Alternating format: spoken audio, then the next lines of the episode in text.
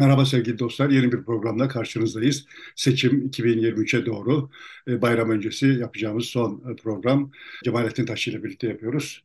Seçime de çok az kaldı. Sen hep söyleyip duruyordun, anketler ölçmez bir şey çok fazla, çok öncelerden.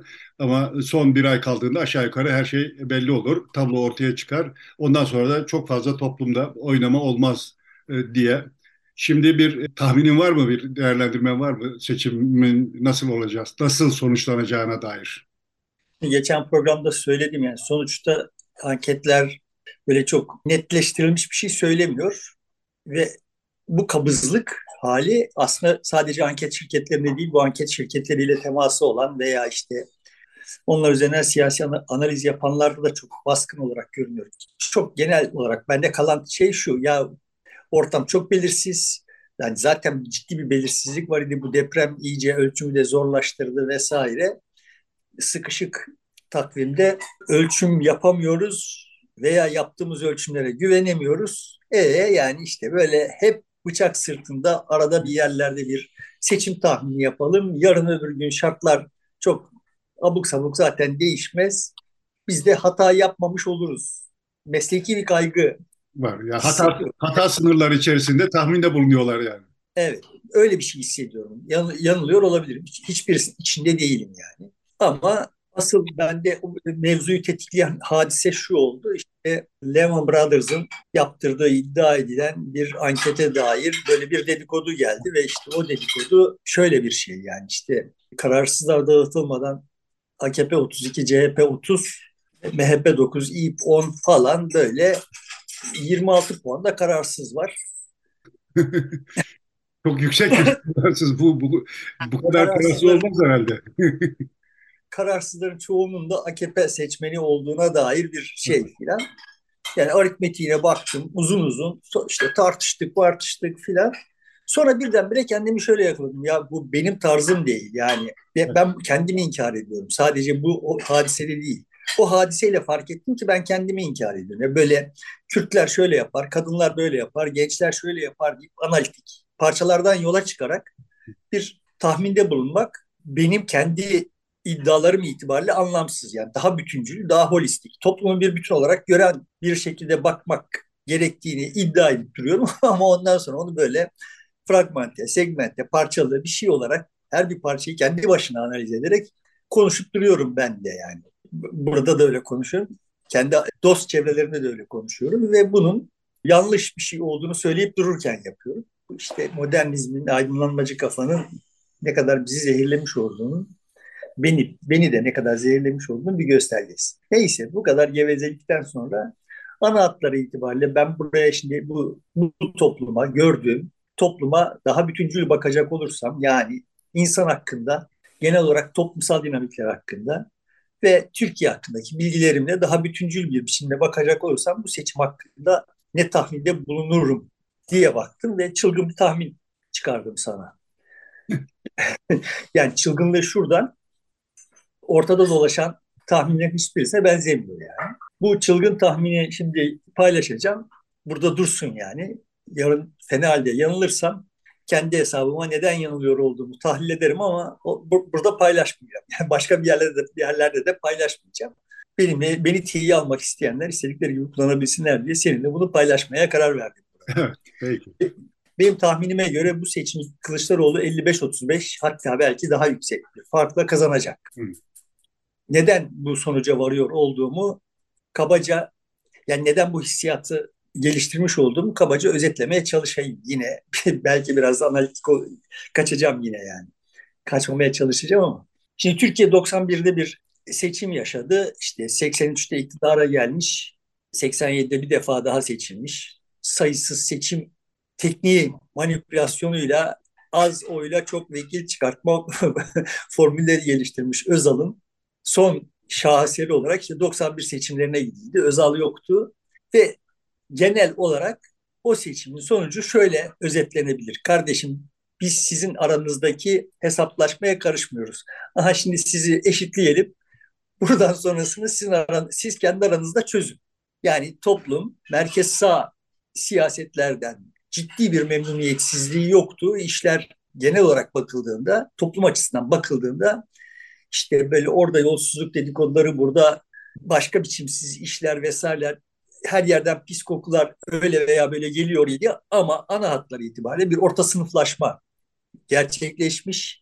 Geniş toplumsal kesimler kendilerini oyunun içine katılmış hissediyor idiler. Fakat Özal. O dönem paranın en yaygınlaştığı, Anadolu'nun da parayla buluştuğu ve orada yatırımların da olduğu ve senin de dediğin gibi orta sınıfında çok güçlendiği bir dönemdi aslında. Evet.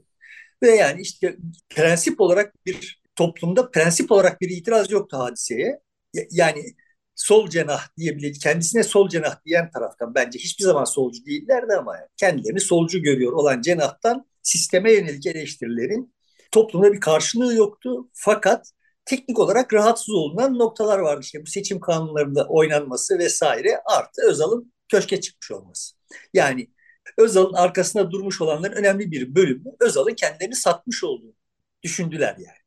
Ve o sırada da Demirel diye bir hadise yeniden sahneye çıkmıştı işte 87'de. O 91'e doğru ihtiraslı bir biçimde kendi payını istiyor idi. Dolayısıyla toplumun ana gövdesinin temel şeyi olağanüstü bir çözümsüzlük üretmek oldu. Yani seçimin temel sonucu olağanüstü bir çözümsüzlük üretmek oldu. Orada bir de e, bir alanlar falan kapatıldı Demirel'e. Miting yapamadı Antalya'da falan. Çok uzak yerler gösterildi. Yani bir tür baskı da var idi. Mesela benzer evet. baskı SP üzerinde o kadar yoktu o dönemde. Evet yani böyle biçimsiz işler oldu. Ve bu biçimsizlikler kamuoyunu ya şimdi burada prensip olarak kendisine itiraz etmediğimiz bir şey var. Bir blok var ama o da saçma sapan işler yapıyor. Yine o bloğun içinden başka başını kaldırmaya çalışan eskiden beri kendisinden çok da memnun olmadığımız bir de Demirel var. Bunun, bunların arasında biz girmeyelim. Bunlar kendi hesaplarını görsünler. Birbirleriyle hesaplaşsınlar dedi toplum. Sonra da işte Türkiye'nin merkez sahanın çözülmesi süreci o şeyle başladı. Yani sonra işte Özal öldü, Demirel'in yerinde Tansu Çiller geldi ve uzunca bir süre hatırlıyorsun. Türkiye'nin temel ya, gazetelerinin temel manşeti merkez sağın sahibinin nihai olarak ANAP mı doğru yol mu olacağı oldu. De orada kim olacak, lider kim olacak? Mesut Yılmaz mı, Tansu Çiller mi ya da yeni isimler mi? Cindoruk mu gelecek? İşte Odalar Birliği Başkanı mı oradan çıkıp gelecek falan gibi şeyler vardı.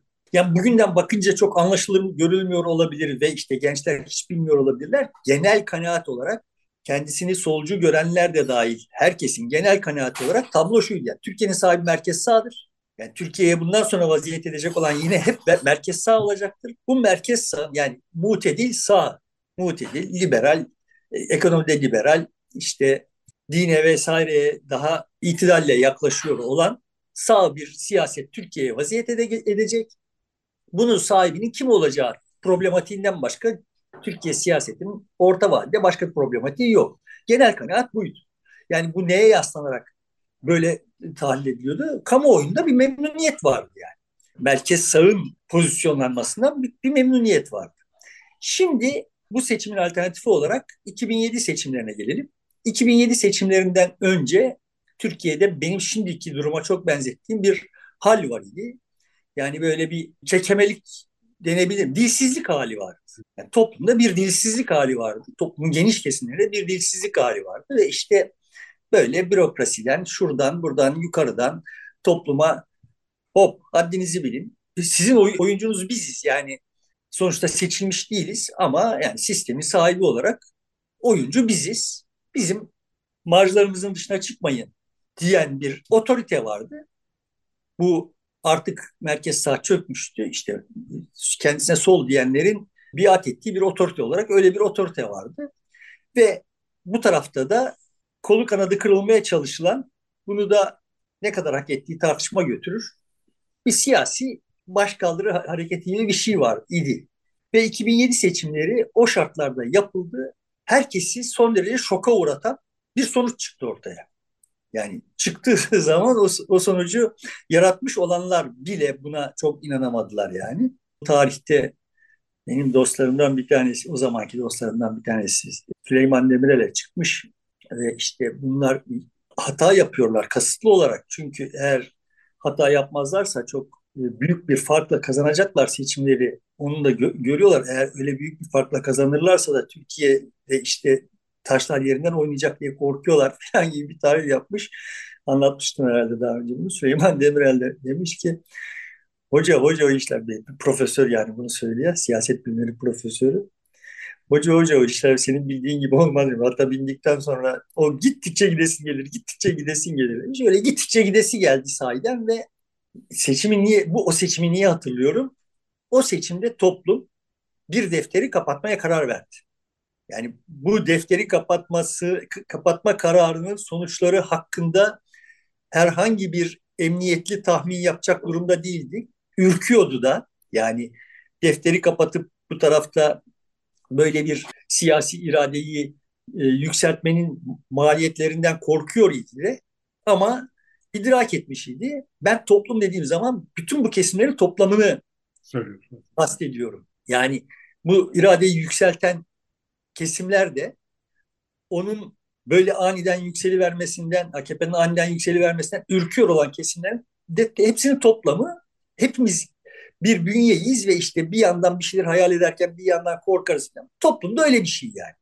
Dolayısıyla o ürkenler ve hayal kuranların toplamı net toplamda ülke ülke korka korka da olsa bir dönemi kapatmaya karar verdi ve kapattı. Şimdi benim gördüğüm tablo toplumun benzer bir biçimde, 1991'e benzer bir biçimde değil. Yani 1991'de karıştırmayın aranızdaki kavgaya. Tutumuydu. 2007'deki tablo kardeşim bu sefer ben el koyuyorum, ben karar verdim. Durumu iyiydi. Şimdi de tablonun öyle olduğunu hissediyorum. Hissiyat olarak. İktidar adına konuşanların, muhalefet adına konuşanların sokakta iktidara oy verecek olduğunu, muhalefet oy verecek olduğunu düşündüğüm insanların desen ses tonlarından, kullandıkları dilden, şundan bundan yola çıkarak hissiyatım o ki toplum bu defteri kapatmaya karar vermiş durumda.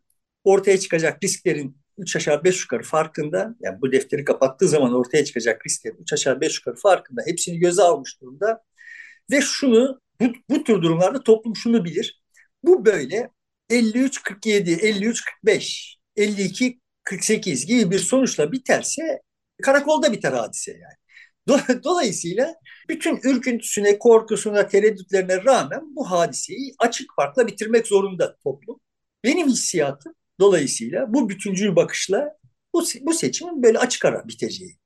Yani Erdoğan'ın bir daha geri dönüp ama yani işte şöyle olmuştu ya filan falan diye bir şeyler icat edemeyeceği kadar net bir yenilgi e, yaşayacağını düşünüyorum bu seçimde. Böyle uçuk bir tahminde bulunmuş olayım. Tabii ki burada özetlemeye çalıştığım kadar da e, basit ve yavan değil. Yani çok daha şeyleri var ama ana hatlar itibariyle böyle hani 91-2007 mukayesesiyle yani toplumun farklı şartlarda farklı davranış gösterebilir olduğunun da işareti olarak 91 ile 2007'yi mukayese etmeye çalıştım. Şimdiki şey, tablonun da... Zaten bu adaylığını açıkladığında, daha doğrusu ilan edildiğinde e, Kılıçdaroğlu'nun adaylığı yine biz şöyle demiştik, sen demiştin galiba, potansiyel olarak e, toplumun yüzde 65'i Kılıçdaroğlu'nun arkasında. E, bunu kaybede kaybede nereye kadar kaybedebilir seçim zamanında? İşte 55'lere en fazla düşebilir gibi bir kanaat vardı. Şimdi bunu daha da pekiştirmiş durumdasın. Yani 55'in altına düşmez, daha yukarıya çıkabilir. 60'lara kadar da çıkabilir e, kanaatindesin. Kılıçdaroğlu olmasa aday ben bu seçimi zaten bitmiş olacak, olacaktı olduğunu düşünüyorum. Kılıçdaroğlu'nun tek Erdoğan yenebileceği tek aday olduğu söyleyip duruyorum kendimce. Ona rağmen Kılıçdaroğlu'nun ciddi bir fark atacağını, Erdoğan'ın ciddi bir kayba uğrayacağını düşünüyorum. Ama kamuoyu araştırmaları veya işte aktörlerin davranışlarına baktığımız zaman tablo öyle görünmüyor. Kamuoyu araştırmalarının öyle göster yani kamuoyu araştırmaları sahiden de öyle göstermiyor da olabilir. Yapanlar anladığım kadarıyla doğrusu kamuoyu araştırması yapılmıyor da zaten. Böyle telefonla işte bir takım çok anlamlı olmayan kamuoyu araştırmaları yapılıyor. Doğru düz kamuoyu araştırması yapılıyorsa onların sonuçları bize ulaşmıyor ama aktörlerin, oyuncuların davranışlarına baktığımız zaman onların yaptırdığı kamuoyu araştırmalarında da böyle bir ikircikli hal var. Çok savunuyor olabilirler kamuoyu araştırma şirketleri. Yani ürktükleri için elde ettikleri sonuçlardan çok savunuyor olabilirler. Ömrüm, o, ömrümde ilk defa bir şeye e, muhatap oldum. Bir anket şirketinin telefonuna. Yeni daha bir iki gün önce. E, işte soruyor yaş bilmem şu falan filan. Evet önce kime oy verdin şöyle falan. Sonra işte beni bir şeyi yönlendirmeye çalışıyor. ben de bunu anlayınca ben de ondan oynamaya başladım. Ve sonunda dedi ki anketör ya sizi derek olarak kullanmayalım. Olmadı falan. E dedim sen böyle bir yere yönlendirmeye kalkarsan ben de seni başka yere yönlendiririm diye. Yani oradan anladım kendi pratiğimden bir şey ölçmüyor. Kafasındaki bir sonucu çıkartmaya çalışıyor. Evet, dolayısıyla yani herkes bir yandan da işte dediğim gibi mesleki kaygılarla ya yarın öbür gün başımız derde gireceğine aman ağzımızın tadı bozulması şöyle ortalama bir şey çıkartalım da ortaya Sonra işte şu oldu da o yüzden zamanında bunu e, işte Öcalan yakalandı da o yüzden diye açıklamışlardı şeyi. Halbuki Öcalan yakalanmadan çok önceden ölçmüştüm ben MHP'nin zıpladığını, oylarını ikiye katladığını. Öcalan'ın yakalanmasını zaten niye MHP'yi zıplatacak yani o Ecevit'i zıplatır, zıplatır onu da zıplattı zaten. Sonuçta hikaye kamuoyu araştırmalarının çok e, muteber olmadığını zaten düşünüyordum da ama hani böyle ben de kendimi şöyle yakaladım yani. Ya orada işte bak şu gençler şöyle davranıyorlar. Ha, kadınlar burada şunu yapar. Kürtlerin tavrı da şu olur. Yani, yani bu, bunlar böyle parçalarıyla olmuyorlar yani. Bir genel toplam olarak toplum yani işte genç öyle davranınca annesi babası şöyle davranıyor. Kadın şöyle davranınca kocası böyle davranıyor. Hepsi herkes birbirine göre pozisyon aldığı için bunları teker teker analiz etmekle bir sonuca varamayız. Yani toplam bakılmak gerekiyor. Böyle toplam bakınca kamuoyunun şimdiki halinin bir dönemi kapatmak olduğu, eğer dönemi kapatmaya karar vermişse de bunu böyle 3 puan, 5 puan farkla kapatırsa başının belaya gireceğini bildiğini düşünüyorum. Şimdiye kadar teorik olarak bildiğini düşünüyorum. Pratik olarak da şimdiye kadarki tecrübelerden gördük ki kamuoyu bunu biliyor gibi davranıyor. Yani hesabı kapatacaksa ciddi bir farkla kapatır. Bu kadınlarla erkekler arasındaki e, durum nasıl? Erkekler mi daha kapatmaya hevesli, kadınlar mı? Yani işte onları bilmiyorum yani. Böyle analitik olarak bakmıyorum. Teorik olarak bakınca kadınların burada kendilerini satılmış, dolandırılmış hissetmeleri ve işte dolayısıyla onların daha hızlı uzaklaşmaları beklenir. Ama bu tür beklentilerin hep bir karşı işleyen dinamiği de vardır. Onu kestiremiyorum. Kadın seçmen sayısı 1 milyona yakın fazla galiba şeyde erkeklerden yurt içinde 850 binden fazla. E, yani şey kadınlar daha çok yaşar. O yüzden kadın nüfus zaten daha fazladır yani. Erkek erkek doğum daha yüksektir. Kadın nüfus fazladır. Çünkü daha çok yaşarlar yani. Hastalıklı ve uzun yaşarlar. Erkekler daha sağlıklı, dinç ve kısa yaşarlar. Şansımız az yani. Yaşamak ana hatları itibariyle böyle bir tahminim var. Bakalım seçimden sonra birileri beni tiye alacaksa Hadi Cumhurbaşkanlığı seçiminde bu tahminim var da e, parlamento için e, var mı bir değerlendirme? Orada nasıl çıkar tablo? Şimdi böyle de, de, defteri kapatmaya karar vermiş ve işte bunu böyle ciddi bir farkla yapmaya karar vermiş olan toplumun parlamentoda da büyük odakların etrafında toparlanarak kendisini emniyete alma davranış sergileyeceğini tahmin ediyorum. Dolayısıyla her ne kadar böyle baktığım zaman işte tipin, Memleket Partisi'nin vesairenin ciddi bir potansiyeli varmış gibi görünüyor ise de bunların realize olmayacağını söylüyorum. Yani mesela şey Muharrem İnce Memleket Partisi'nden ciddi oran, oranda fazla oy alabilir. Yani kamuoyu Erdoğan'a ciddi bir oy, oy farkıyla kaybettirmeye karar verdiği için ama Kılıçdaroğlu'nu ciddi bir oy oranıyla yükseltmek istemeyeceği için şimdiki ölçümlerden bile daha yüksek bir oy alabilir Muharrem İnce. Bütün bu saçmalıklara rağmen. E, o zaman ama, o şeyden Erdoğan'ın oylarını alacak demektir bu. Bu bir şey oranlara baktığımızda. İşte Erdoğan'ın oyları, Kılıçdaroğlu'nun oyları diye bakmıyor. Evet, evet. Kamuoyunun genel bir tavır olarak şimdi ya bizim Erdoğan'ı bir daha yeniden hissedar olmak için cesaretlendirmeyecek kadar düşürmemiz gerekiyor. Ama şimdi Kılıçdaroğlu'nu da böyle Aa, ben neymişim demesine yol açacak kadar oy verirsek başımızı derde sokar.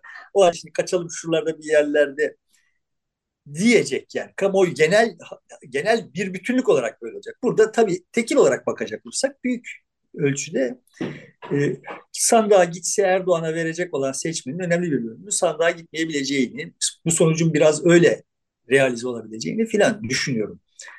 Hissediyorum. Düşünmek, bunlar düşünülerek bulunacak şeyler değil. Yani hissiyat. Evet buradan istersen troller falan etkilemeye çalışıyor diye hep söyleniyor ve Rusya mesela etkileyecek deniyor dışarıdan. Bunların durumu ne olur? Şimdi troll meselesini bilhassa da Rus trolleri meselesini ben hani birkaç kere gündeme getirdim ve ama kendi kendime ya bir yandan evet bunlar oluyordur, oluyor derken bir yandan da sosyal medyada böyle ciddi bir troll faaliyeti de yok. Yani kayda değer ve hani aa bak ne kadar ne kadar muazzam işler yapıyorlar diyeceğimiz bir troll faaliyeti yok. Allah Allah ne oluyor filan diyor. Şimdi sana üç tane örnek sayacağım. Ee, ve ben yine ne kadar salak salak dünyaya ne kadar salak salak bakmışım onu fark ettim.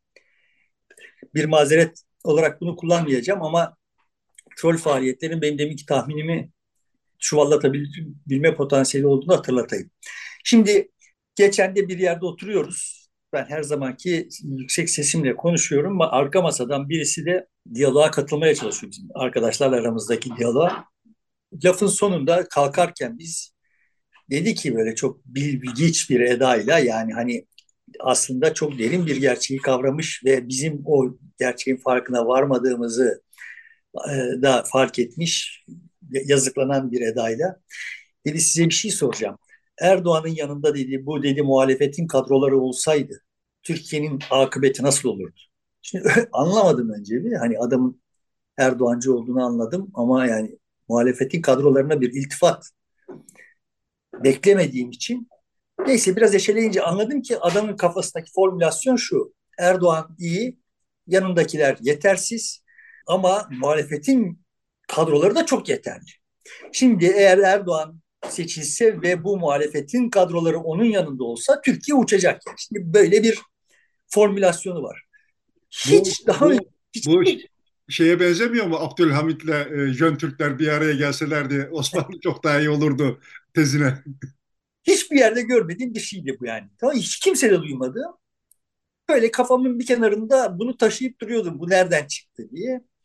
Şimdi bu Eskişehir seyahatinde birisi bana oturup işte uzun uzun Kürtlerin aslında her şeyi elde etmiş olduklarını, bundan sonra kal kalan tek adımın bölünme olduğunu anlattı. Neyse. Ve bunu ama öyle argümanları yan yana getirip yani o öyle verileri vesaire yan yana getirip o şekilde sundu ki tanıdığım birisi bu bunu kendi kendine yapamaz. Yani bunu ne kendisi yapmış olabilir ne de yanında onun temas halinde olduğu insanlar bu tırnak içinde zenginlikte argümanları arka arka üretebilirler. Burada bir iş var dedim. Ne iş olduğunu da hiç anlamaya çalışmadım. Yani eşelersem bir cevap bulacağım. O bulduğum cevap beni tatmin edecek. Halbuki yani belli ki benim bilmediğim bir şeyler oluyor yani. Hissiyatı oldu. Dolayısıyla onu da yazdım bir kenara ve bunun ilkiyle de bir ba- bağlantısı olduğunu da düşünmeden yani ayrı ayrı yerlerde duruyorlardı kafamda. O akşam bir milletvekili aday adayı olmuş, aday gösterilmemiş birisiyle işte Eskişehir ve memleket meseleleri hakkında sohbet ederken bir başka şahıs geldi yine Eskişehir'de makbul bir isim ve aktif de bir isim ama siyaseten de her yere yakın bir isim. O bir tuhaf formülasyon e, üretti. Ürettiği formülasyon hani böyle çok uzun bir analiz ve işte gerekçelendirme vesaireler filan falanların üzerinde sonunda yani özet olarak söylediği şey şu. Erdoğan seçilecek, parlamentoyu kaybedecek. Böylelikle bu yaşadığımız saçma, absürt sistemin restorasyonu gerçekleşecek. Yani bir başkan olacak ama parlamento tarafından denetlenecek. Şimdi o anda böyle kafamdaki bütün şeyler parçalar birleşti. Aha bunlar şahsa özel troll faaliyetleri ürünleri. Yani bu insanlar bunları kendi kendilerine üretemezler. Ya insanları tanıyorum yani. Bu akıl yürütmeyi bu insanlara birileri öğretiyor ve bunu sosyal medyadan öğretiyor. Şimdi burada tabii şey de var. Sadece içerik değil mesele. Bunların bunlar söylenirken ki vücut dili, ses tonu vesaire falan falan da öyle bir eda var ki bunlar üçünde de yani aslında onların o bakış açıları onlara has değil. Birçok kişi öyle düşünüyor gibi bir şey var. Uzattım. sonuçta vardığım nokta şu. Aslında troll faaliyeti çalışıyor. Çok troll fabrikası çok ciddi bir şeyle üretim yapıyor ve üretim aslında bu. Zaten de ben de biliyorum ki mesela yani Clinton seçiminde yani Trump'ın seçiminde zaten troll faaliyeti Rusların yaptığı troll faaliyet denen şey şuydu yani. Şahsa özel yapay akıl yardımıyla şahsa özel onun şeyinin geçmişinin iletişim geçmişinin analizi üzerinden şahsa özel mesajlar üretiliyor. Ona bu mesajlar ulaştırılıyor. O zannediyor ki şimdi ona gelen mesajlar birçok kişiye gidiyor. Dolayısıyla o kendisini bir kalabalığın, bir geniş kitlenin bir parçası olarak hissediyor. Ve birçok kişinin öyle düşündüğünü düşünüyor. Mesele şu, sen ona gelen mesajı bilmediğin için onun o düşüncesinin arka planı hakkında bir fikrin yok. Yani herkes diğerinin mesaj kutusunda ne olduğunu bilmiyor. Herkes zannediyor ki kendi mesaj, mesaj kutusu herkesinki gibi. Dolayısıyla onunla mücadele edilemiyor. Yani Celal'in, Celal'e şu mesajlar geliyor. Ben şimdi o mesajların ne olduğunu bilmediğim için Celal'in akıl yürütmesinin nereden türetildiğini ve nasıl yönlendiriliyor olduğunu bilmediğim için bununla mücadele edemiyorum. Eğer siyasetçiysem ve mücadele etmek istiyor isem yani. Dolayısıyla çok ciddi ve çok yoğun bir troll faaliyetinin bu arada bu sonuca vardıktan sonra e, başka birileriyle de böyle yüz yüze olmasa da telefonla bir takım e, kendimce denemeler yaptım ve gördüğüm kadarıyla çok sofistike kavramlaştırmalar var. Her seçimden önce seçmenlerin böyle sofistike kavramlaştırmaları olurdu ama bu kadarını hiç görmemiştim. Bir, ikincisi o payla yani diyelim ki Celal şöyle diyor ise işte Osman da üç aşağı beş yukarı benzerini söylerdi. Çünkü aynı kaynaklardan besleniyor olurdu o sofistike kavramlaştırmalar. Şimdi gördüğüm herkesin bu seçime yönelik böyle çok sofistike kavramlaştırmaları var. Seçimin nasıl gelişeceği ve neden şöyle gelişmesi gerektiği ve nasıl sonuçlanacağına dair herkesin çok sofistike kavramlaştırmaları var ve bunlar hepsi unik. Hepsi biricik yani. Kimseninki kimseninkine benzemiyor. Dolayısıyla çok yoğun bir troll faaliyeti yürüyor gibi görünüyor. Troll evet. faaliyeti aslında tam da budur yani ve evet. ama ben böyle salak salak işte böyle Twitter'ın ilk sayfasında hashtaglerde filan falan troll faaliyeti arıyordum. öyle olmuyormuş. Olmuyor işler yani. Yani zaten troll faaliyeti deyince adından da biz hani kötü işler olacak, mesaj verecek, birisini e, karalayacak, e, hain ilan edecek türü kampanyaları bekliyoruz genel olarak. Aslında dediğin gibi daha e, olumlu şeyleri de söyleyerek farklı düşünceleri öne çıkartma şeyi de bir troll faaliyeti. Evet, yani buradan çok ana hatlar itibariyle şunu hissettim. Çok ana hatlar itibariyle yani kardeşim AKP'yi boş verin Erdoğan'ı kurtaralım duygusu var. Ya, yaygın bir biçimde bunu üretmeye çalışıyorlar. Ama bir sonuç verir mi? Veriyor mu? Tabii veriyordur mutlaka. Zaman kalmadı. Şey, zaman kalmadı. Zaman olsaydı belki bu yeni bir şey değildir. Bu birkaç aydır çalışıyordur. Hmm. Bu troll faaliyeti birkaç aydır çalışıyordur. Yani işte bir de hani e, Kürt meselesi. Yani CHP'nin Kürtlerle yani diyor ki adam bana ya diyor Kılıçdaroğlu bir kere çıkıp işte biz Kürtlere hiçbir söz vermedik dedi mi diyor. tamam yani, yani ötek tarafta adamın e, Urfa'daki veya işte bölgedeki herhangi bir mitinginde Hüdaparlılar Arapça ve Kürtçe marşlar söyleyip filan falan bir şeyler yapıyor. Bu, bu, bu troll faaliyet olarak ona ulaşmıyor. Ötekisi ulaşıyor yani. Yani oraya bir soru işareti olarak yerleştiriyor. Dolayısıyla birkaç ay çalışıyor. Bir sonuç alma ihtimali almıştır da zaten. Alma ihtimali de vardır. Yani bizi izleyenlerin içinde bu tür teknolojiler hakkında böyle e, yeterince bizden çok daha fazla bilgi ve tecrübe sahibi olanlar vardır. Hani onlar böyle buna bir tedbir geliştirilebilir mi ya da bu deşifre edilebilir mi? Onu bizden daha iyi bile biliyor olabilirler. Fakat şeyin tabii ben bir iki siyasetçiye söyleyeyim de pek ilgilendiklerini düşünmüyorum yani. Bu işe bir bakılması gerekiyor. O zaman buradan Kılıçdaroğlu'ya devam edelim. Şöyle sorayım. Senin de tahminine göre Kılıçdaroğlu kazanacak gibi gözüküyor. Hiçbir iş yapamaz. Bundan e, SSK'yı bile batıran bir adam e, dile bakılıyordu. Lider de olmaz deniliyordu. Buradan bir lider çıkar mı? Yoksa sadece bir Cumhurbaşkanlığı seçimini kazanmış yine altılı masada olduğu gibi bir moderatör mü durumuna dur kalır? Yani anladığım kadarıyla kamuoyundaki hissiyat şu yani benim anladığım kadarıyla ya böyle makul bir destek verelim. Buradan kendisine bir lider falan zannetmesin. E, hassasiyeti var ama bu çalışır mı? Buradan bir sonuç çıkar mı? Kamu, kamuoyu bunu bu ayarı yapabilir mi? Onu bilmiyorum. Görünen tablo şu yani ben Kılıçdaroğlu CHP Genel Başkanı olduğunda akşamda yazıyordum o tarihlerde. Bak kardeşim bu senin için, CHP için ve Türkiye için ciddi bir fırsat. Kendinden bir lider yapmaya çalışma halinde bir takım şeyler yazmış idim. O gün bugündür de hep aynı şeyi düşünüyorum ve çok vahim bir, bir şekilde CHP'nin kampanyasının Kılıçdaroğlu'na bir lider yaratmak. Kılıçdaroğlu'nu bir lider gibi konumlamak çabası içinde olduğunu görüyoruz yani. Hep, hep birlikte görüyoruz yani. Ve bu çok yanlış bir şey. Sen e, daha önce konuştuk galiba bunu da bilmiyorum. Tekrar olacaksa da söylemem gerekiyor. Sonuçta liderlik tırnak içinde neyse o arenada sen Erdoğan'la bilek güreşi yapmaya kalktığın zaman her halükarda kaybedersin. Bu yarışı liderlikten liderlik yarışından çıkartman gerekiyor. Dolayısıyla kampanyanın buna göre dizayn edilmiş olması gerekiyordu. Ama işte böyle e, ezberleri var. Benim anladığım kadarıyla CHP kampanyasını yürüten e, heyet 3 aşağı 5 yukarı tahmin ediyorum. Yalnız çok gel, işin gerçeğini öğrenmek için çaba harcamadım. O heyetin böyle Türkiye ve sosyoloji hakkında, siyaset sosyolojisi hakkında çok ciddi şartlanmaları var. Ve işte o şartlanmalardan bir tanesi de ben e, ahali lider seçer şartlanması. Yani öyle bir şey yok yani. Ahalide lider tercih edenler, kararını lidere göre verenler, toplumda bir liderin olması gerektiği kanaatine sahip olanlar var. Bunlar zannedildiği kadar kalabalık değil.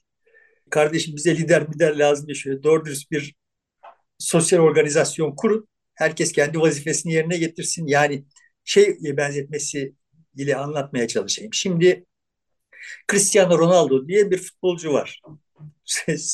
yani sen bile biliyorsundur. Futbola çok bildiğim kadarıyla hemen hemen bütün istatistiklerde dünya futbol tarihine damgasını vurmuş. Benim için çok cazip bir oyuncu değil ama futbol izleyicilerinin yarısından çoğu için olağanüstü bir star. Yani onu seyretmiş olmak, onunla aynı nesle denk gelmiş olmak yüzünden e, çok memnuniyet duyan çok sayıda insan var. Şimdi bu son düzlüğünde artık Manchester United'a geri döndü ve Manchester United'da birçok da gol attı. Buna rağmen Manchester United fena halde çuvalladı ve devre arasında çok tuhaf bir denklem kuruldu. Cristiano Ronaldo e, Arabistan'a gitti. Arabistan'da onun gittiği takımdaki Abu Bakar Beşiktaş'a geldi. Beşiktaş'ın Vegors'u da Manchester United'a gitti. Vegors Beşiktaş'ta kiralıktı. Şimdi geçen de bir analiz yayınlandı. Yani Vegors işte atıyorum Cristiano Ronaldo 17 maç oynamış diyelim Manchester United'da. Şu kadar gol atmış, şu kadar asist yapmış. Ama o 17 maçta Manchester United şu kadar puan toplamış. Vegors'ta işte 17 maç oynamış Manchester United'da. Cristiano Ronaldo'nun atıyorum yine üçte biri kadar bile gol atmamış. Beşte biri kadar asist yapmış. Fakat Manchester United toplamda o 17 maçta Cristiano Ronaldo'nun 17 maçtakinden bilmem kaç fazla puan toplamış. Şimdi bunun üzerine İngiltere'nin böyle ciddi futbol analistlerinden bir tanesi bir şey bir metin yazmış ve diyor ki yani evet yani sonuçta Weghorst bir star değil, bir şey değil ama takıma katkısı Ronaldo'nun katkısından daha fazla. Şimdi dünya böyle. Yani dünyada starı olmayan birçok takım birçok tarihte çok ciddi başarılar sergiledi. Yani Beşiktaş'ın üst, üst üste 3 yıl şampiyon olduğu kadro için rakiplerinin genel şeyi şuydu. Ya adamların bir tane bile starı yok. Halbuki işte Fenerbahçe'de Galatasaray'da böyle o tarihlerde deve dişi gibi starlar var. İşte Tanjular var, Oğuzlar var falan. Yani ama Beşiktaş şampiyon oluyor yani. Yani şöyle de değil yani. Yani ne, nasıl oluyor da bu takım şampiyon oluyor da değil. Yani evet yani bu takım yani. Şimdi dolayısıyla demeye çalıştı böyle iki ana strateji bunun saçaklanması mümkün ama iki ana strateji tayin edebiliriz ve evet bazıları star ister bazıları takım ister. Hele şimdi böyle çok liderden bunalınmış işte Manchester United'sın Cristiano Ronaldo'yu ilk önce yazması gerekiyor teknik direktörün ama onu yazınca takım bir türlü organik bir bütünlük sağlayamıyor. Sen de Manchester United taraftarısın. Bunu almışsın yani. Yani Ronaldo gitsin de yerine şu star gelsin demezsin. Yani. Ya takım takım olsun kardeşim. Ya aman biz nefes alalım yani. Şöyle bir sükunetle top oynayalım. Sükunetle işte sonuç alalım dersin. Şimdi Türkiye'nin toplumunda olağanüstü bir lider yorgunluğu var. Bizim başımızda çünkü işte böyle demin sözünü ettiğim türden ya AKP'yi boş verin ama Erdoğan'ı kollayalım denebilecek hale gelmiş ee, bir, bir hali var. Hep bu, burada bize bir lider satmaya çalışmanın bir manası yok yani. Zaten biz lider aramıyoruz. Lider istemiyoruz. Üstelik de sizin bize lider diye satmaya çalıştığınız adam yani işte Vegors'tu e, Ronaldo'nun ikamesi olarak satmaya çalıştığında olmaz yani. Vegors dediğin adam işte orada şu maçta şunu yapmış. Burada işte Arjantin'in e, karşısında Hollanda'nın son dakikada uzatma dakikalarında maçı uzatmaya götürmesini sağlamış filan. Yani işte böyle spontane birkaç tane birkaç yerde bir şey var. Onun dışında bütün özelliği çok çalışkan olması, çok disiplinli olması, görev adamı olması falan filan yani. Bunu şimdi ama bak bizim yeni liderimize kakalamaya kalktığın zaman komik duruma düşersin. Şimdi benim gördüğüm tablo bu. E, Kılıçdaroğlu'na lider imza e, inşa etmek bak böyle böyle görünüyor yani. Başından itibaren böyle görünüyordu. Şimdi işte böyle e, onu buna bunu şuna düşürüp CHP listelerini sağa sola peşkeş çekip bir adaylık kritik bir seçimde adaylık çıkarınca böyle kendisinde hakikaten de bir vay ben neleri beceriyormuşum şeyi ile bir lider inşa etme fikri kendisine de cazip gel, geliyor gibi görünüyor. Bunda bir iştah görüyorum. Yani bu, bu sakıncalı. Çok sakıncalı buluyorum ama yani işte bu yolda gidiyorlar. Şimdi Çok orada Metropol'ün sahibinin bir değerlendirmesi var CHP'nin kampanyası ile ilgili olarak. Bu diyor o kendilerinin yaptığı bir iş değil. Dışarıdan bir el buraya değmiş. Onlar bu kampanyayı yürütüyor ve çok da başarılı gidiyorlar şeklinde bir değerlendirmesi var. Dışarıdan ne kadar dışarıdan yani? Orasını tam ima etmemiş ama galiba yurt dışını kastediyor. yurt dışından yürütülecek bir kampanyanın başarılı olma şansı, yurt içinden yürütülecek bir dizayn edilmiş bir kampanyanın başarılı olma şansından yani başarılı bir siyasi kampanyanın yurt dışında böyle dahi birileri tarafından yapılması ihtimal çok düşüktür. Dünyada böyle yurt dışından gidip de başarı kazanmış herhangi bir e, siyasi kampanya yok. Bu metropol yani Özel Sencan duymuş bunu. Özel Sencan. Yani işte Özel Sencan. Hikaye yani. Ben 3 aşağı 5 yukarı tahmin ediyorum ve kokusunu alıyorum yani kampanyanın. Çok da başarılı bir kampanya olarak da bulmuyorum. Yani daha geçen hafta konuştuk yani sonuçta bunun e, sana söz kısmında ciddi ciddi e, soru işaretleri var. Ve Türkiye'nin içinde bu tür e, kampanyaları değerlendiriyor olan, değerlendirebilecek kadar reklamcılık, iletişim ve işte siyaset bilgisi olduğunu tecrübesi de olduğunu bildiğim insanlar çok başarılı bulmadılar yani.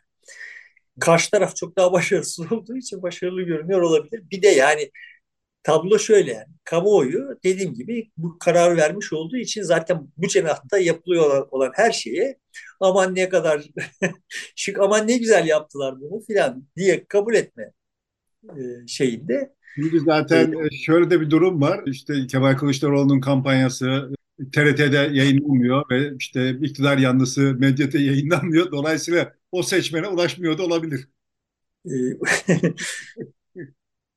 Seçmenin bir kısmına hiçbir şey, hiçbir şey ulaşmaz zaten. Yani seçmenin bir kısmı şimdi bu Muharrem İnce'nin adaylıktan çekilmesi talepleri falan falan yoğun ya.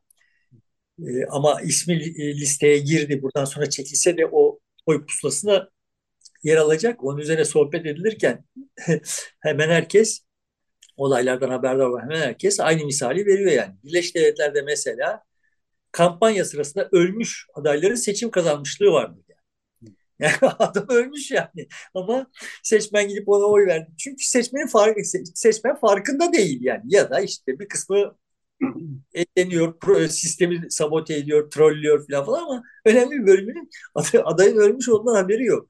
Dolayısıyla böyle seçmen biz burada şunları yapıyoruz seçmenler de kitle halinde aa bunlar acaba ne yapıyorlar acaba AKP'nin manav reklamı da ne demek istiyor falan diye bakıyor değil yani. Ama e, AK Parti'nin de biraz önce sözünü ettiğim reklamlarında da çok fazla bir e, eskisi gibi e, kabul gören ya da ses getiren bir hali yok.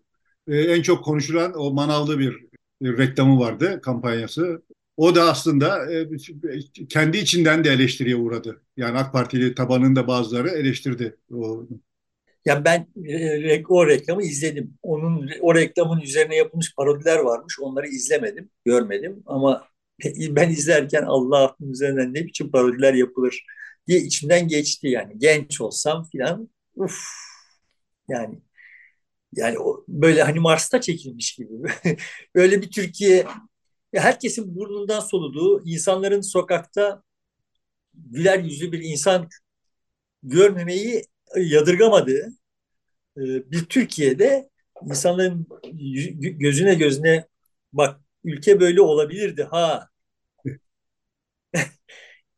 Eğer doğru düz bir şeyler yapılsaydı ülke böyle olabilirdi. Yani çocuklar öyle sokakta top oynarken işte genç kızlar kendi giyimlerine, kıyafetlerine karışılmadan koltukların altında tecetvelleriyle okula mutlu mesut gidebilirler ve oradan bir gelecek hayali kurabilirlerdi. İşte ve siz 3 kilo portakalı üzerine etiket olmadan acaba ben bunu ödeyebilir miyim diye düşünmeden de manavdan isteyebilirdiniz.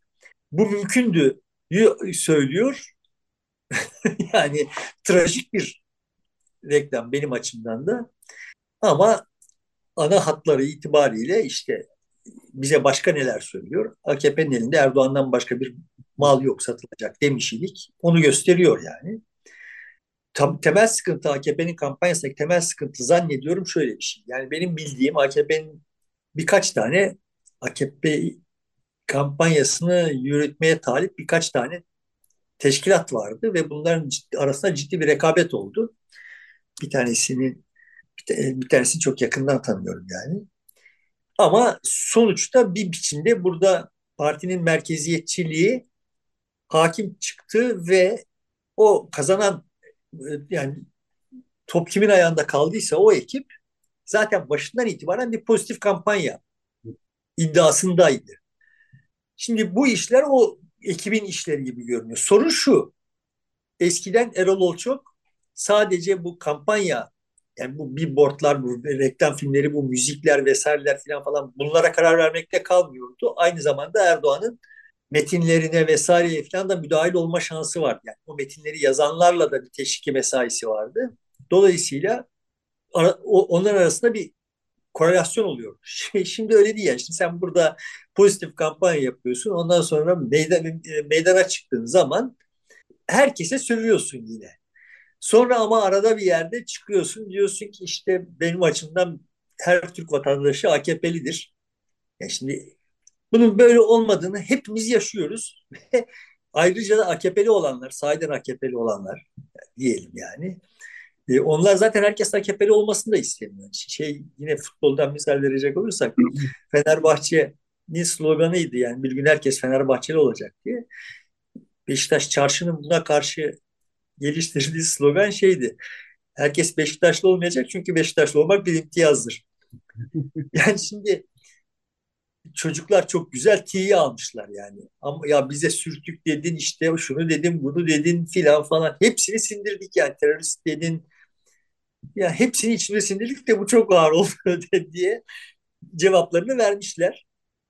Şimdi bu taraf için bu bir e, anlam taşımıyor. Öteki taraf için de bir anlam taşımıyor. Yani, niye bunlar da AKP'li olacak yani? Biz zaten hayatımız bunlarla dövüşmek için seni, sana katlanıyoruz biz.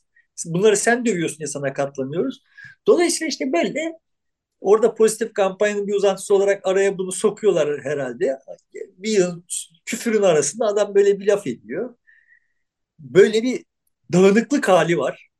Bugüne kadar AKP'de pek görmediğimiz türden ekstra bir dağınıklık hali var. Bugüne kadar ki o tek merkezli ve tek odaklı kampanya doğru muydu? O yani mimari olarak doğru olsa da içeriği doğru muydu? Çalışıyordu. Diğer ama şimdi şimdiki hal AKP'nin AKP'de alış, e, alışılmış hal değil yani. Dolayısıyla çok verimli ve sonuç alıcı olduğunu düşünmüyorum. Ama şöyle bir durum var. Siyasi partiler ayrı kendi işlerini yürütüyor ya da yürütemiyorlar başka bir konu. Ama mesela gençler kendileri başka şeylerde yaparak ortaya çıkıyor. İşte bu skeçler, e, işte e, pandomiler, e, dalga geçmeler filan reklamda. Onun dışında Mahir Akkoyun'un o yaptığı senin işte Erdoğan sayesinde etiketi. Bunlar toplumun bazı kesimlerinin kendiliğinden oyuna dahil olmaya çalıştığını gösteriyor bize. Bu daha etkili sanki.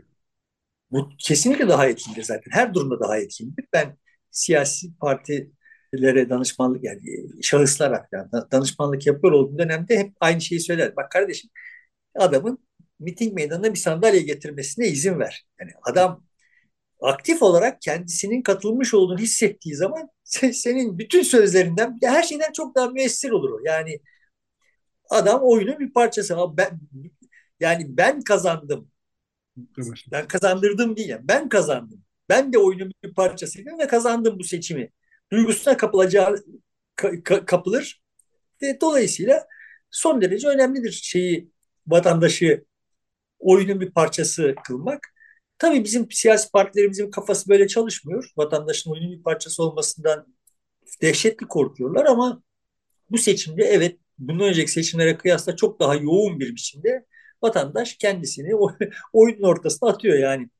Sahanın kenarında vatandaşın girmemesi için muazzam e, sivil güvenlik güçleri var ama vatandaş onların arasından sıyrılıp araya giriyor yani. Ve sonucu değiştirir mi? Değiştirir. Onların yaptıkları çok daha samimi, çok daha canlı, çok daha içeriden şeyler. Onlar hakkında yapılan tahlillere yaslanmıyorlar. Kendilerinin ruh durumlarına yaslanıyorlar. Kendi çok iyi bildiği şeylere yaslanıyorlar. Dolayısıyla çok daha müessirdir ve bu da zaten şeyi işte benim o demin sözünü ettiğim yani programa başlarken sözünü ettiğim bu büyük bir farkla bu iş bitecek. Kim arkasında yatıyor olan o, benim o sezgimin arkasında yatıyor olan şeylerin başına bunlar geliyor. Bu eskiden yani 2002'de 2007'de bu işler AKP tarafında yoğun idi. Yani bu taraf böyle tiyatroya gitmiş edepli seyirci gibi işte oyunculardan bir performans bekleyip işte yeri geldiğinde alkışlayıp filan iken öteki tarafta AKP tarafında herkes kendisini sahneye atıp oyun oynamaya çalışıyor. Mi? Şimdi bu roller değişti. Dolayısıyla bu rollerin değişimi çok anlamlı bir göstergedir benim açımdan. Yani AKP'liler şimdi tiyatro seyreder gibi seyrediyorlar. Şimdi yurt dışının bakışı da var. İşte herkes e, başta Erdoğan'ı destekliyor, Batı deniyor idi. Ruslar zaten e, Putin e, Erdoğan'ın kazanmasını istedi ve ortada olan bir tablo. Mesela Amerika Birleşik Devletleri'nin son bir kararı var. F-16'ların bilgi sistemlerinin modernizasyonu konusunda Türkiye bunu talep edip duruyor idi. Kongre engel çıkartmıştı ama Dışişleri Bakanlığı kongreye dedi ki biz bunu yapıyoruz. Yani bakanlık bir yazı gönderdi ve satışı kabul etti yürütme sanıyorum kongrede kabul edecek. Bu daha şimdi pek çok çevre tarafından Erdoğan'a destek şeklinde algılandı. Ee, ama bazı yayın organlarında da tam tersi sanki muhalefet kazanacakmış yönünde değerlendirmeler var. Muhalefetten yanaymış gibi de bir tutum alış var. Birleşik Devletler'de. Yok yok e, kamuoylarında, medyada, e, Amerika Birleşik Devletleri yönetiminde daha çok Erdoğan'ı destekliyor şeklinde tutum alış var. Bu son F-16 kararı da buna örnek gösteriliyor. Orasını anladım. O ama e, muhalefet kazanacak kanaati yine Birleşik Devletler'in medyasında mı? Medyasında var, evet. Türkiye'nin medyasında mı? Yok yok bir abi abi Batı medyalarında var evet. Şimdi bu F-16 hadisesi F-16 modernizasyon hadisesi işte bu F-35'ten çıkarıldıktan bu yana zaten gündemdeki bir şeydi ve bunun normal prosedürü buydu. Bize F-16 modernizasyonu sözünü zaten vermişlerdi. Temel sıkıntı kongrede yönetimin Beyaz Saray'ın bu konuda bir şeyi yoktu. Soru işareti yoktu. Ama kongreden bunu işte geçirilmesi, geçirilebilir, geçirilemez tar tartışmaları vardı. Büyük ihtimalle de yönetim bu konuda kararlılığını gösterdiği zaman da geçirilir diye bekleniyor. Dolayısıyla bu çok benim bildiğim kadarıyla kendi takvimi içinde son derece olağan bir şey. Buradan Birleşik Devletler yönetiminin Türkiye'deki e, Erdoğan'ı destekliyor olduğu sonuç çıkarılamaz manasında söylüyorum. Çıkarılamaz. Çıkarılır mı? Yani Türkiye'de birileri bunu böyle yorumlamak konusunda bir çaba harcar mı? Harcar. Ama işin aslına baktığımız zaman bu normal takvimin içinde yürüyor olan bir şey. Türkiye'de bu işin bir takım merciler tarafından bak görüyorsunuz Erdoğan'ı Amerikalılar da destekliyor şeklinde pazarlanması Erdoğan işine gelir mi? Ondan daha çok şüpheliyim. Şartlar yani yıldızı yükseliyor olsaydı kesin işine yarar. Yıldızı düşüyor olduğu zaman kesin ona zarar verir. Benim bakış açım böyle yani. Dolayısıyla bu Erdoğan'ın işine gelecek bir şey değil. Ama işte can havliyle her şeyden bir yama, deliği kapatmak için bir yama ihtiyacı duyuyor oldukları için bunu böyle kullanmaya kalkabilirler. Bilmiyorum, göreceğiz bakalım. Ee, e, şu yani şu burada bir çelişki yok, onu demeye çalışıyorum. Amerika'da yönetim Erdoğan'ın yanında da işte medya Erdoğan'ı kaybedeceğini de idrak etti filan. Burada bir çelişki yok. Yönetim benim gördüğüm kadarıyla Erdoğan bu seçimi kazanacak ise eğer bu yani yeni bir şey değil. Biden iş başına geldiğinden bu yana e, ki tutumu bir cümleyle özetlenebilir. Erdoğan bu seçimi kazanacaksa benim desteğimle kazanmaz. Yani benim desteğim olmadan kazanabiliyorsa kazansın. Benim derken Birleşik Devletler yönetiminin desteği olmadan ben bu seçime müdahil olmayacağım. Yani olumlu veya olumsuz iktidarın lehine veya aleyhine ben bu seçime müdahil olmayacağım. Bu anladığım kadarıyla kendi siyasi pozisyonu için elzem. Türkiye yokmuş gibi davranıyor adam. Yani net, net bir şekilde dünyada böyle hani Karadeniz'le Akdeniz'in arasında böyle bir yarımada yokmuş gibi davranıyor. yani gelmedi işte aramadı sormadı depremde bile yani işte böyle yarım ağızla bir reaksiyon gösterdiği filan bunun arkasına yatıyor olan şeyi anlayabiliyorum yani. Orada Avrupa'da ve Birleşik Devletler'de çok yoğun olarak entelijansiya kardeşim biz bu adama bu kadar destek verdik ama işte şimdi bunun yönetiminde de bir sıkıntımız var. Oluyor. Ama biz buna karşı çıktığımız zaman da bunu kendi lehine çevirebiliyor. Dolayısıyla şimdi ne destek verelim ne karşı çıkalım. Türkiye'de kendi dinamikleriyle ne olacaksa olsun görelim bakalım. Türkiye neymiş görelim gibi bir eda var. Bu dikkat edersen Avrupa'da da daha önceki seçimlere kıyasla bakacak olursak Avrupa'da da var. Yani olağanüstü az seyrek bir şekilde Türkiye zikrediliyor. Olağanüstü seyrek bir şekilde Türkiye ile temaslar var. Olabildiği kadar evet. yani Birleşik Devletler kadar böyle steril bir biçimde bunu yapamıyorlar kaçınılmaz olarak. Komşuyuz çünkü ama kimse Erdoğan'a bir koz vermek istemiyor burada. Olumlu veya olumsuz bir pozisyon olarak. Dolayısıyla ben hani bir, bir anormallik görmüyorum. Bir işine yar, yarayacak bir şey de değil. Bugüne kadar seçimlerde dış politikayı olağanüstü verimli bir biçimde değerlendirdi. Yani aldığı oy oranında o dış politika çok ciddi bir pay sahibi oldu Erdoğan'ın. Bu seçimde neredeyse hiç yok yani. Hiç. Biz ilk defa çok uzun süredir ilk defa dış politikasız doğrudan doğruya sadece iç politikayla bir seçim yürütüyoruz. Burada şunu da altını çizeyim. Bizim çok bilmişlerimiz işte Demirel'e de atıfta bulunarak boş tencere e, iktidar götürür filan geyikleri üzerinden e, ekonominin ağırlıklı olarak yürüyeceği bir seçim öngörüyor indiler. Aslında öyle de olur. Yani yine sonuçta ciddi demokratik değerler açısından yürüyor seçim. Yani AKP zaten ekonominin konuşulmasını çok istemiyor olabilir. Öyle söylenebilir. Çünkü bütün delikler büyüyor yani. Ama ona rağmen işte adam çıkıp İstanbul Finans Merkezi'ni açarken yok bizim yolumuzda yürüyoruz falan diyor. Böyle tuhaf tuhaf hedefler 5 yıl sonrasına yönelik tuhaf tuhaf hedefler açıklıyor. Bu 10 yıl önce açıkladığı hedeflerin yarısı filan böyle tuhaf durumlar ortaya çıkıyor ve bunları böyle utanmaz utanmaz söyleyebiliyor. Şimdi oradaki bir durum da şöyle. Tam İstanbul Finans Merkezi'nin açılışını yapıyor. Aynı gün döviz konusunda sınırlama getiriliyor bankalara. Öğleden sonra e, alım satım yapamazsınız. E, işte özel ve tüzel kişilere satmamaya gayret edin filan gibi. Bir baskılama var orada.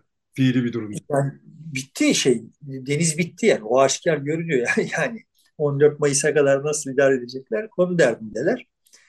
Demeye çalıştığım sonuçta ekonomi konuşulmasından çok hoşlanmayabilir Erdoğan ama ekonomi konusunda da diğerlerinden daha hevessiz de görünmüyor. Pekala işte konuşulduğu zaman işte Nebati çıkmış fiyatlardaki düşüşler önümüzdeki ayda devam ediyor. Hangi fiyat düşmüş yani? Şimdi aklı sıra işte enflasyondaki düşüş, fiyatlardaki düşüş vesaireyi falan birbirinin yerine koy koyarak işte bir şey çıkaracak falan. Öyle bir şey. Bunların kamuoyunda bir karşılığı yok ama işte çok şeye alıştılar yani. Kamuoyundan kopuk böyle fanteziler üzerine siyaset yapmaya çok alıştılar. Demeye çalıştım bu e, ekonomi konuşulmaması sadece iktidarın tercihi değil, muhalefetin ekonomi konuşmasında kendi kamuoyu öyle çok fazla talep etmiyor. Yani çok bilmişler çok talep ediyorlar da kamuoyunun asıl derdi ekonomi de değil. Yani. Kamuoyunun asıl derdi yani işte sonuçta kendisini çok baskılanmış hissediyor. Yani o Muharrem İnce'nin programını izlemedim de Babala TV'deki trailer'da e, görünen o genç bir kadının çıkıp da biz 21 yıldır bu halden, bu tutumdan şikayetçiyiz. 21 yıldır böyle değildi Erdoğan. Yani 2013'e kadar böyle değildi yani. Bu kadar değil. Ama bunu 21 yıldır bir formüle etmesi de çok anlaşılmaz değil genç kadının. Sonuçta şimdi ama e, esas mesele burada dolanıyor yani.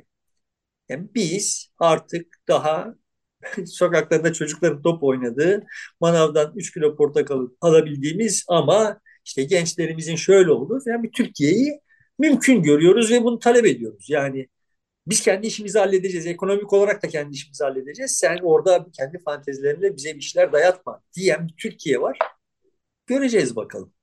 Bu İstanbul Finans Merkezi ile ilgili bir şey de yani yıllardır söyleye geldiğim şeyin çok şık bir e, temsili olduğu için onu da söyleyeyim. Şimdi e, AKP Türkiye'ye muazzam statlar kazandırdı. AKP döneminde Türkiye muazzam statlar yaptı diyelim. Yani şöyledir tablo. Tam olarak yani bunları saymış değilim ama mesela Avrupa'nın en iyi 10 stadının arasında Türkiye'den herhangi bir stat olmayabilir. Yoktur muhtemelen. Ama Avrupa'nın en iyi 100 stadının içinde Türkiye'den 20 stat vardır. Yani o en iyi 10 stadın içinde her işte İspanya'dan bir, Almanya'dan bir, İngiltere'den bir filan falan stat vardır. Tamam mı? Yani Hollanda'dan bir stat vardır ama Hollanda'nın 3. iyi stadı Türkiye'nin 10. iyi stadından daha kötüdür yani. Hollanda'da zaten 10 tane stadyum yoktur da. Olur ya niye olmasın? Sonuçta şimdi Türkiye böyle bir kaliteli stat zengini ülke. Sorun şu. Yani şimdi Eskişehir'deydim işte ne kadar ve Eskişehir'de çok gösterişli bir stat var. Eskişehir Spor bu sene 3. ligden bölgesel amatör lige düşüyor. bölgesel amatör maçlarını da burada mı oynatacaklar acaba filan diye merak ettik. Önünden geçerken stadın. Statlar çok, futbol yok, seyirci yok. Tamam mı? Yani sen şimdi finans merkezi yani bir bina yapıyorsun ve işte ondan sonra diyorsun ki sen o yol olmasaydı o soğanı nasıl taşıyacaktın? yani zaten yol da çöktü de şeyde e, depremde. Ama şimdi yol var soğan yok kardeşim. Bak yani bunların ikisi bir araya gelemiyor. Yani yol bu kadar kaliteli olmasaydı ben 15 dakika daha geç gitseydim soğanı 15 dakika daha geç götürsem ama soğan olsaydı onu götürebilseydim yani. Sen şimdi bu böyle inşaat yaparak kalkınma sağlamak sağladı sağlandığını eser bırakarak lider olduğunu falan anlatmaya çalışan bir meczupla karşı karşıyayız yani ve buna yönelik sistematik bir doğru dürüst bir, bir, bir muhalefet yapılamadı. Bu cam kamuoyu işte böyle eser bırakana şey yapıyor. Yani öyle değil yani. Kamuoyu pek başka bir mal satsanız onu da satın alacak. Siz onun karşına başka bir şey koysanız ama siz bir şey koymayınca eğer bunlar hakikaten her şeye karşı çıkıyorlar. Yaftasını üzerinizden atamayınca adam da bunu tepe tepe kullanıyor yani. Ama deseydiniz ki bak kardeşim bu kadar iyi statlarımız var ama seyirci stada gitmiyor. Konya'da seyirci stada gitmiyor. Kayseri'de Antep'te seyirci stada gitmiyor. Antep'te. Bu yeni bir şey değil. Antep'te işte stat yapıldı. Antep'te Avrupa Ligi'nde oynuyor. Avrupa'da oynuyor yani. Ve Avrupa maçı boş. tribünler boştu yani.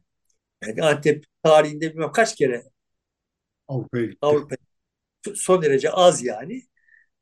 Ama yani işte seyirciyi stada getirecek bir şeyin olmadığı zaman, seyircin olmadığı zaman, insana yatırım yapmadığın zaman, futbola yatırım yapmadığın zaman, futbolu böyle Ankara'da, İstanbul'da federasyon merkezinde dizayn edilir bir şey algısını yenemediğin zaman kimin şampiyon olacağına Merkez Hakem Komitesi karar veriyor. Duygusunu uyandırdı. Bu, bu duyguyu yenemediğin zaman, bu duygu var ve bunu yenemediğin zaman statların bir manası yok yani.